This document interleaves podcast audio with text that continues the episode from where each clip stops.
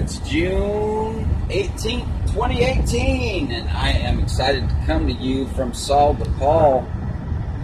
Oh, I just lost about seven or eight minutes of a really, really powerful message I was doing on anxiety. Anxiety today, the big A word. Oh, that's very frustrating. I know that's the devil because I was on a roll with the Holy Spirit's words. Oh, I know that was the devil. But I'm going to praise God anyways because that's what I was saying when I got cut off. I praise Him even in the storms. You know, but like it said in the Bible plenty of times, Jesus, before He would talk to people, many, many times, here's how He would start out Fear not, doubt not, worry not. These were to his disciples too. Disciples that saw him work miracles still had fear, still had doubt, still had anxiety.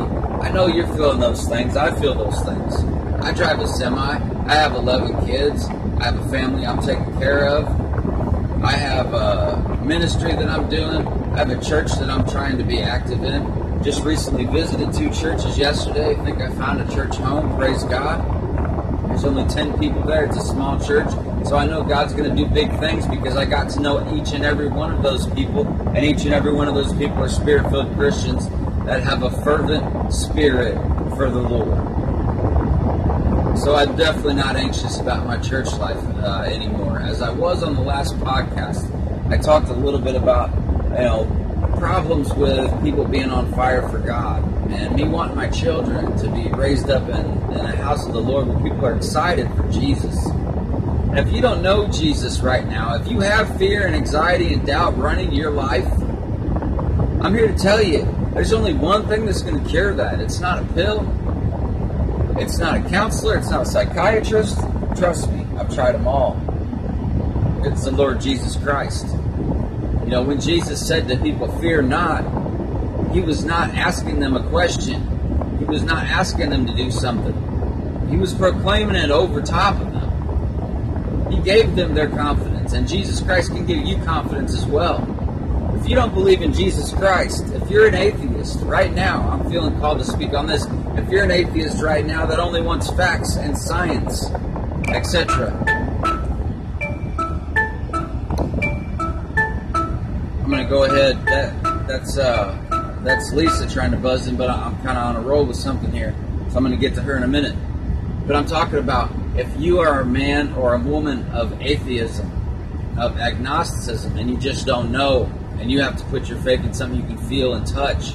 No, you can feel and touch the physical evidence of Jesus Christ. No, there was only know that there were over 5,000 original manuscripts of the New Testament found. Ten times more than any other ancient document documents that were newer and copied, there are less copies of, and they are word for word inerrant. They are the Word of God.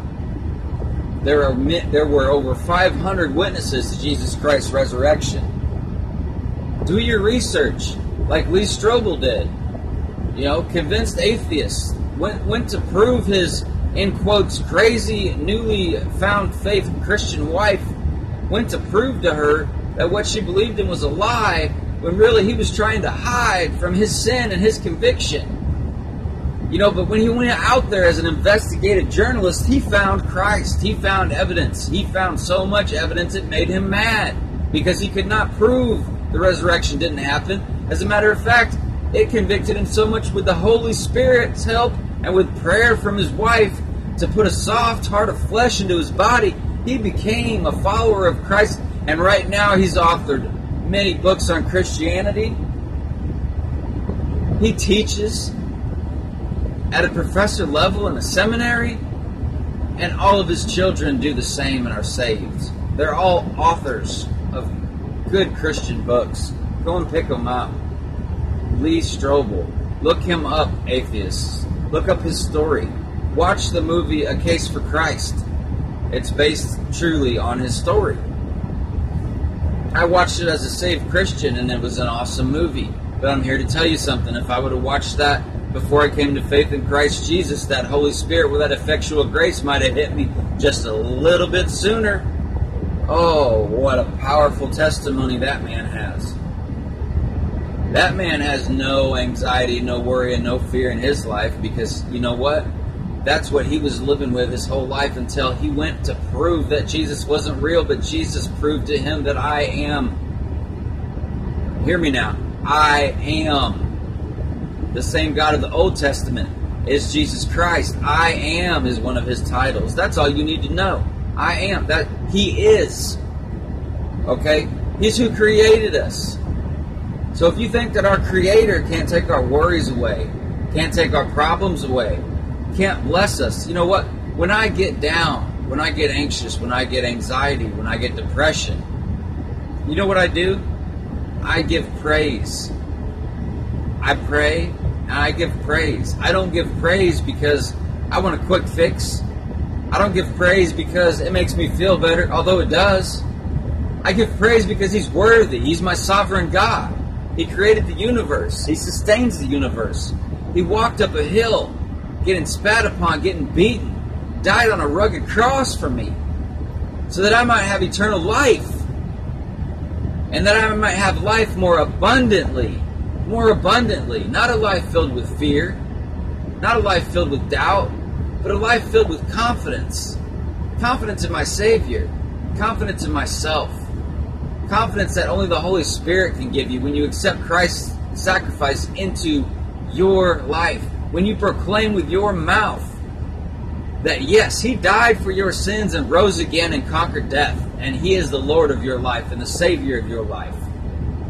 Put Him into action into your life each and every day, not just an hour on Sunday. Don't go and sit there and sing hymns and be thinking about a grocery list that you're going to go to or what or where you're going to go for brunch or supper afterwards. Give all praise and glory to God, not because it feels good, but because he's worthy of it. Because he's worthy of it. Glory to you, Lord Jesus. Hallelujah. Anxiety. I got a few scriptures for you on anxiety. Few quick scriptures right here. David. David wrote in the Psalms 94, 18, 19. When I said, My foot is slipping, your love, O Lord, supported me.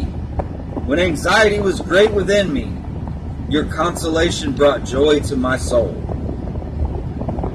when my foot is slipping, your love, O Lord, supported me. When we're fearful of our jobs, when we don't have a job and we don't know where that job's coming from, it says here God's love will support us. Lean on God's love when you're scared for a loved one, when you're scared for your health. When you feel like you might fall into sin, you lean on God's love, like it says here in Scripture. When anxiety is great within you, your consolation comes from God. Not only consolation, but joy. Not only to you, but to your soul. When anxiety was great within me, your consolation brought joy to my soul. That's the promise that we can hold dear and hold true because we know the Word of God is true. Amen? Come on now. Philippians 4 6 and 9. Paul. He gives commands. See, anxiety is not a sin. But uh, living in worry and living in doubt and living in fear is. He says, Be anxious for nothing, but in everything by prayer and supplication with thanksgiving, let your requests be made known to God. And the peace of God, which surpasses all understanding, will guard your hearts and minds in Christ Jesus. Finally, brethren, whatever is true, whatever is honorable, whatever is right, whatever is pure, whatever is lovely, whatever is of good repute, if there is any excellence in anything worthy of praise, dwell on these things the things you have learned and received and heard and seen in me. Practice these things, and the God of peace will be with you. See, they don't call him the Prince of Peace to give him a cute nickname. They call him the Prince of Peace because he is the Prince of Peace. He is the Prince of Peace. Nothing that God said in His Word, nothing that God proclaimed while He walked on this earth is a good idea. He was not a good teacher. He was not a schizophrenic. He was the Son of the living God, walking among us, dying for us, loving us. So fear not, people, when you're having problems. Go to the Word of God. Go to 1 Peter 5 7. All power belongs to Him. Psalm 62 11 says that. He cares about us. 1 Peter 5 7. He stays closely in touch with our lives. Psalms 139 3. All throughout every single book of Scripture, it talks about what Jesus said to those apostles, disciples, and crowds that followed him. Fear not, worry not, doubt not. Live your life proclaiming victory. Because you know what? We are not servants of Christ.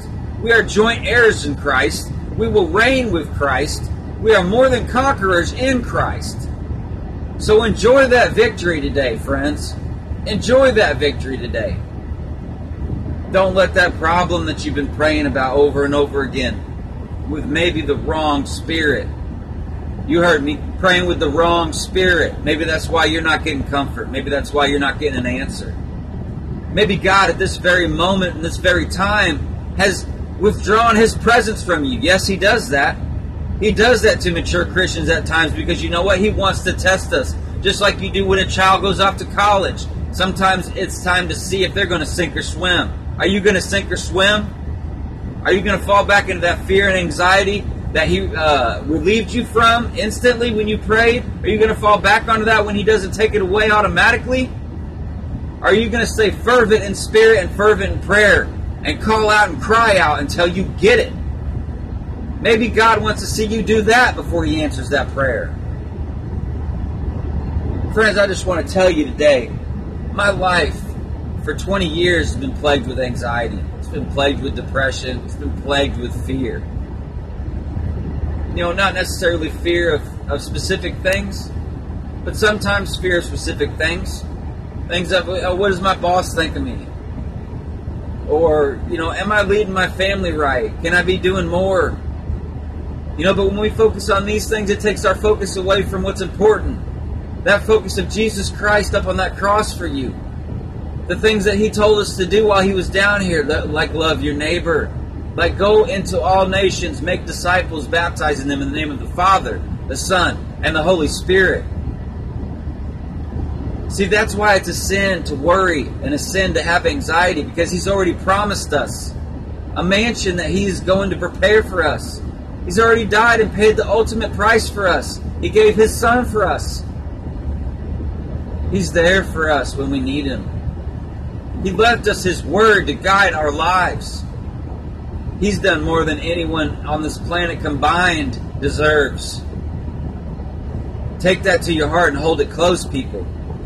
I'm going to end us out in prayer real quick here.